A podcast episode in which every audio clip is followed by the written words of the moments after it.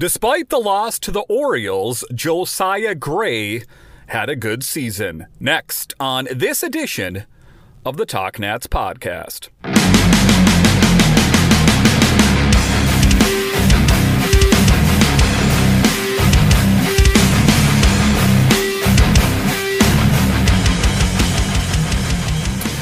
And welcome in to this edition of the Talk Nats podcast. I am so glad you decided to join me today. As always, this podcast is free and available on all the major platforms. My name is Dan Holme. You can find me on Twitter. It's at DanCaps218. You can find the show on Twitter. It's at Talk Nats. Today's episode is brought to you by Manscaped. Take 20% off plus free shipping when you use my promo code MINUTECAST at manscaped.com. And today's episode is also brought to you by Mayweather Boxing and Fitness. Located at 230 Water Street, just tell them you want the Nats discount. So, in today's episode of the Talk Nats podcast, we reflect on the season for Josiah Gray a bit of an up and down season, if you will, but he worked on things, and all things considered, I think that he is pretty well dialed in. Oftentimes, it's said that if a pitcher ends the season over a 4.00 ERA, that it was a bad season, and probably would be under consideration, you know, what ultimately is going to be the future for this pitcher. But as it turns out, uh, it went pretty well for him, ending the season with a 3.91 ERA, uh, a bit of a far cry from the ERA he had earlier in the season of a 2.77. But in any event, a work in progress. And one of the things that we know is that he did struggle here for quite some time until he had a modified windup. And after that, he, seemed to be pitching a lot better. So, whatever, you know, that was the pitching coach, that was him looking at the game film, whatever the case may be he is dialed in and pitching better than he was here just a few weeks ago despite the loss again again it, you can't get a win if your team doesn't give you any run support but it was a great pitcher for the orioles. And uh, ultimately at this point i think the nationals are just kind of waiting for this season to be over with but that was the last game for josiah uh, pitching this season. But he should you know hold his head high on this season that all things considered i think he did a good job. I think there is the distinct possibility that he could be the starting pitcher uh, game one of the regular season this next season. I do think it's possible. I think it's highly unlikely that they go back to Patrick Corbin. Uh, I guess it's always possible that Mackenzie Gore uh, could get the start, but you know he's still for me a bit of an unproven commodity. He is one of those big names that you know has you know bright shiny light surrounding it, but he still you know, it's still a sample size for Mackenzie Gore. We don't know ultimately what we have in the tank with him, but for Josiah Gray, it has always been my belief that he is going to be one of the key starters in the Nationals rotation. Uh, there are a lot of people that, that listen to this show or will tweet me and say, you know, for such a great pitcher, he has really struggled here as of late. Listen, he is still a young man, a young pitcher trying to find his way. I think that, you know, with the modified windup and you know him using some different pitches that he wouldn't normally use in certain situation certain situations he is showing a level of maturity and showing that um, you know he is working on his game. Uh, but taking a look at it he says i think anytime you can finish on a strong outing it takes you in the offseason with a positive mindset gray said. You feel like you can kind of check that box. I've been able to have at last a couple good outings but this one feels sweet going into the offseason knowing some of the changes i've made made over the last three outings have bred results. I can focus on those things and look forward to the offseason being positive. And he should look into the offseason being positive. He is going to be one of the key starters in the Nationals rotation next year. I have no doubt. Uh, he just has to keep working and building on what he has done thus far. Um, but uh, Gray's night actually began in an all too familiar fashion if we take a look at the game against the Orioles and not a positive one, with Gunnar Henderson blasted the seventh pitch he saw to right center for a quick one to nothing lead. It represented the fourth leadoff home run surrendered by Gray this season, the 10th by any national starting pitcher, writes MASN. So, but after that, he dialed in. Uh, he, you know, went internal there and thought, you know, I'm not going to push the panic button. I'm going to just, you know, rely on what I know what my pitching coach has shown me, what I've seen has bred good results, and work on that. Uh, and that is what he did. Uh, Gray was able to pitch his way out of a few jams he encountered, not via soft contact, but via strikeout. Um, uh, he got Ramon Urias on a high fastball with two out. In the second, he got Henderson. And uh, so that's what he was able to do is, you know, even though he struggled there briefly, he figured it out. And, you know, that's the same in a lot of different sports, whether it be pitching, football, hockey. Eh, you know, if you're a goalie, all of a sudden you allow a couple goals. If you can kind of just close your mind off and just concentrate on the task at hand, don't concentrate that you're not getting the desired result, um, then I think that will serve you well. Keibert Ruiz was talking about him. What worked for him? The changeup, that was the pitch that impressed me the most in those big situations. He located it really well. Um, so those are the things that we're looking for from Josiah because uh, let's face it, you know, you take a look at the pitching staff next year, there are a lot of questions. I mean, uh, Adon, what kind of pitcher is he going to be? Corbin, you take a look, is, is Cade Cavalli, when he comes, joins the team in about June, how is he going to fare? Um, there are a lot of questions. The Nationals are looking for that key uh, starting pitcher. Uh, that is what's going to win you games, uh, or at least you know set you in the right direction. Uh, if you can get really great pitching, that is going to help things out a lot. I think tonight summed up the pitcher I can be, he uh, uh, said. Getting ground balls when I wanted to, getting weak contact, minimizing damage, working around a walk or two, getting a strikeout in big spots. It's the pitcher I know I can be. It's just a matter of being consistent about it. And that's consistency. That is going to be key for him. It's stringing together consistent wins, not, you know, being an all star pitcher and then, you know, losing like four games in a row.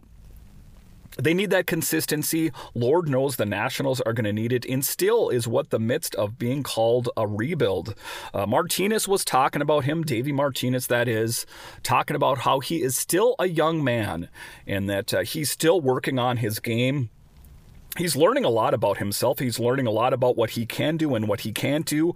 But I know that in the future, he's going to be a guy to be reckoned with. I'm not just talking about short term, I'm talking about long term. I think with him, we have a chance to win here and get back to where we need to be, and that's to be in the playoffs. And, you know, Nationals fans, I know this is going to come as a bit of a surprise as I bring this up, uh, but I think that it is going to be sooner than later. I'll, you know, I do think that the Nationals are are probably uh, two, maybe three years out of contention, but it's not going to be this wandering into the wilderness for many years. They are rebuilding. Now, when I said two to three years, it could be sooner than that.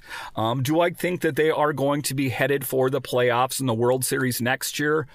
I don't want to get ahead of myself, but I think that they are headed in the right direction and all they all we can hope for them is that they keep building uh, and it seems like that is what is going on here. This year it's been a good year gray said but i know there's a lot more work to be done and i think he's going to do that. And you got to imagine that these pitchers in the off season you know that they look at some of the games that maybe they, they did things well and you know some of the games they didn't do things well and kind of concentrate on those things you know? I, in this certain situation i used this pitch and it got knocked out of the park with this batter I'm probably not going to do that again, you know? So I think that there is a certain level of assessment that's going to go on in the off season just to see what worked and what didn't work. But uh, uh, all things considered, I am very pleased with the season that Josiah Gray has had. Despite the fact that he struggled a bit there, he is still one of the best pitchers in the Nationals rotation, in my estimation, and we look forward to big things from him in the future. All right, so coming up here after the break, I know that this is a little bit delayed, but I will give you my thoughts on Sean Doolittle, uh, what he meant to this team, and what is his potential future. I'll talk about it coming up. Today's episode is brought to you by SeatGeek. Shout out to SeatGeek for sponsoring. I recently became a brand ambassador for them. SeatGeek is a ticket app that takes the confusion out of buying tickets. Plus, my listeners get $20 off their first ticket purchase when they use promo code TALKNATS. Click the link in the show description to download the app. Remember code T A L K NATS to take $20 off your first ticket purchase. Just follow the link in the show description.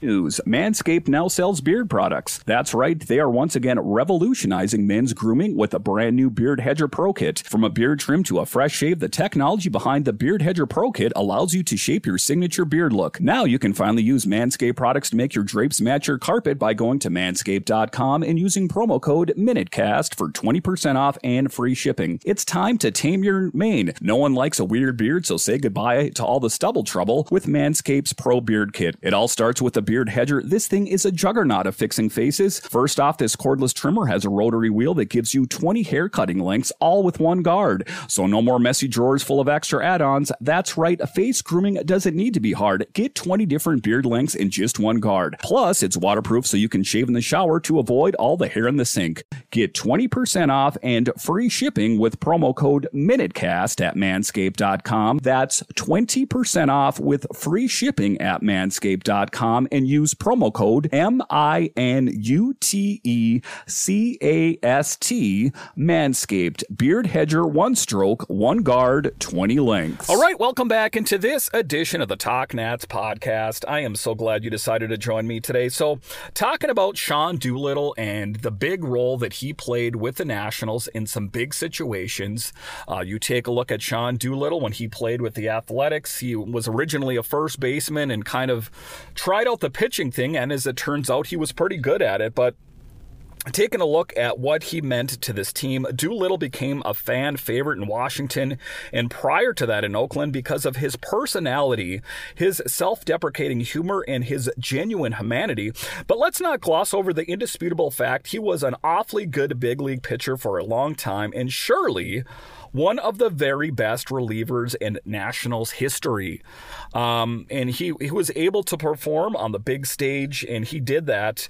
Of the 22 relievers who have thrown at least 100 innings for the Nats since 2005, Doolittle ranks fourth in ERA, first in whip, third in strikeouts per nine innings, first in strikeouts to walk ratio, and third in saves. Um, and, you know, he's one of those kind of guys that's easy to like. You know, whether he is pitching, he was always really dialed in, gave 100% every time, but also a very personable person. And I think that ultimately, that is what can endear you to a certain fan base. Of course, being a good pitcher is important. Uh, I was able to pitch well enough and contribute to wins on the field enough that when, whenever I ran my mouth, people listened or paid attention. He said, I feel like I had to back it up with my performance on the field because, you know, you can shoot your mouth off and, and make these proclamations, but unless you are really, you know, a force to be reckoned with and you are one of the key pieces on the team, people necessarily aren't going to really care about what you have to say. But looking back on this retrospectively, uh, adding Doolittle along with Ryan Madson in 2017 uh, was one of the most important moves that Rizzo made back in 2017 he helped morph the Majors' worst bullpen into a legitimate strength, one that wasn't at all to blame for yet another first round exit by the franchise that October. Uh, five times in April and May, Doolittle recorded four or more outs, earning the winner save in four of those games. He saved both ends of the July doubleheader, after which his ERA stood at 2.72, on pace at that point to make 71 appearances for that season. So, just an amazing uh, player, an amazing person, and just to kind of give a tip of the hat uh, to Sean Doolittle. Doolittle wanted to continue to be depended on after the World Series, but his body ultimately didn't allow it. That seemingly benign knee injury that sidelined him for a couple weeks in August 2019, it never fully went away. And as he was trying to complete his recovery from an internal brace procedure in his left elbow in the minor leagues, the knee finally gave away altogether, the patella tendon tearing. And I think that the writing was on the walls. He put the work in, he tried to make an honest effort to come back, but let's not concentrate on why he left baseball. Let's concentrate on the great man that Sean Doolittle was and all he did for the Nationals team a moment here to to just remember what a great pitcher he was, and I hope nothing but a great future future for him, whether it be in baseball or otherwise. A truly great pitcher. All right, once again, I want to thank you for joining me on this edition of the Talk Nats podcast, and I'll talk to you again next time.